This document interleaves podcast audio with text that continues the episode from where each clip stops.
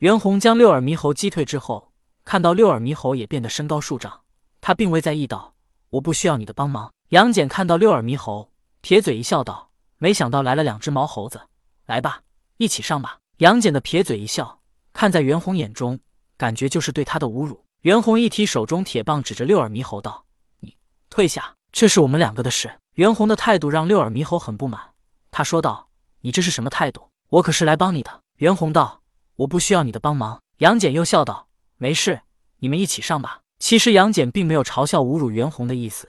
因为他确实不介意多一个猴子战斗，但袁弘不行，再次对六耳猕猴道：“我说过，这是我与他之间的战斗，与你无关。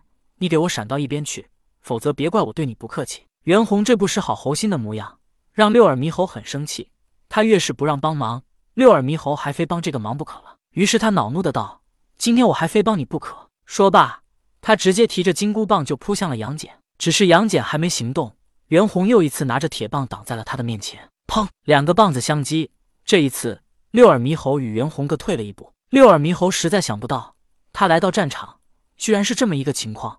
早知道他就不来了。现在六耳猕猴感觉到童天训斥他的针对，谁让他来多管闲事呢？可是他现在既然来了，还受到这样的待遇，就绝不能如此善罢甘休。袁弘越是阻拦他攻击杨戬，他还越是要去攻击杨戬。于是三人的战斗变得很有意思了。袁弘要阻止六耳猕猴去攻击杨戬。而六耳猕猴偏偏要去攻击杨戬，而杨戬对这两只猴子都不在意，他是看准机会，看袁弘或者六耳猕猴谁没有防备，他便去攻击谁。于是三人变成了混战，六耳猕猴要对付杨戬，还要防备袁弘；袁弘要抵挡六耳猕猴攻击杨戬，还要防备杨戬对他的攻击。而杨戬反倒是最轻松的一个，因为他不用防备，只要尽全力攻击就行了。这样战斗了数十个回合，六耳猕猴恼怒，他先是跳到战圈外。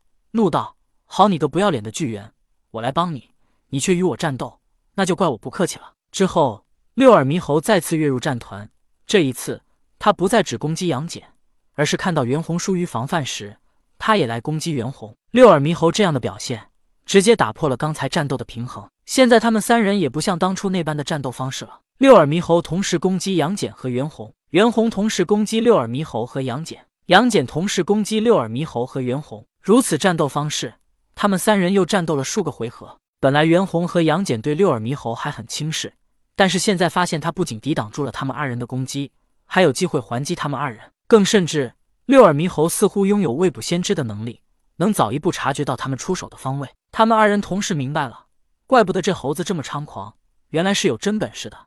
他们也不敢再轻视六耳猕猴。三人又战斗了这么数个回合之后，袁弘感觉到厌烦。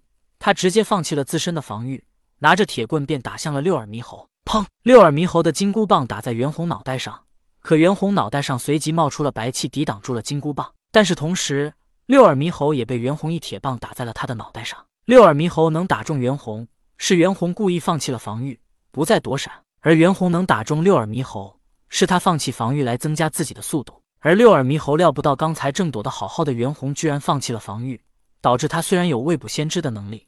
却慢了袁弘一步，便直接被袁弘拿棍打在了脑袋上。就在此时，杨戬手握三尖两刃刀，也打在了六耳猕猴的脑袋上。砰砰两声响，六耳猕猴被袁弘和杨戬同时攻击，可是武器砸在他的脑袋上，只是打得火星迸出，并不能伤他分毫。这时，袁弘和杨戬更加惊讶了，他们先是对望了一眼，然后望向六耳猕猴道：“你也会八九玄功？”六耳猕猴道：“什么是八九玄功？”杨戬道。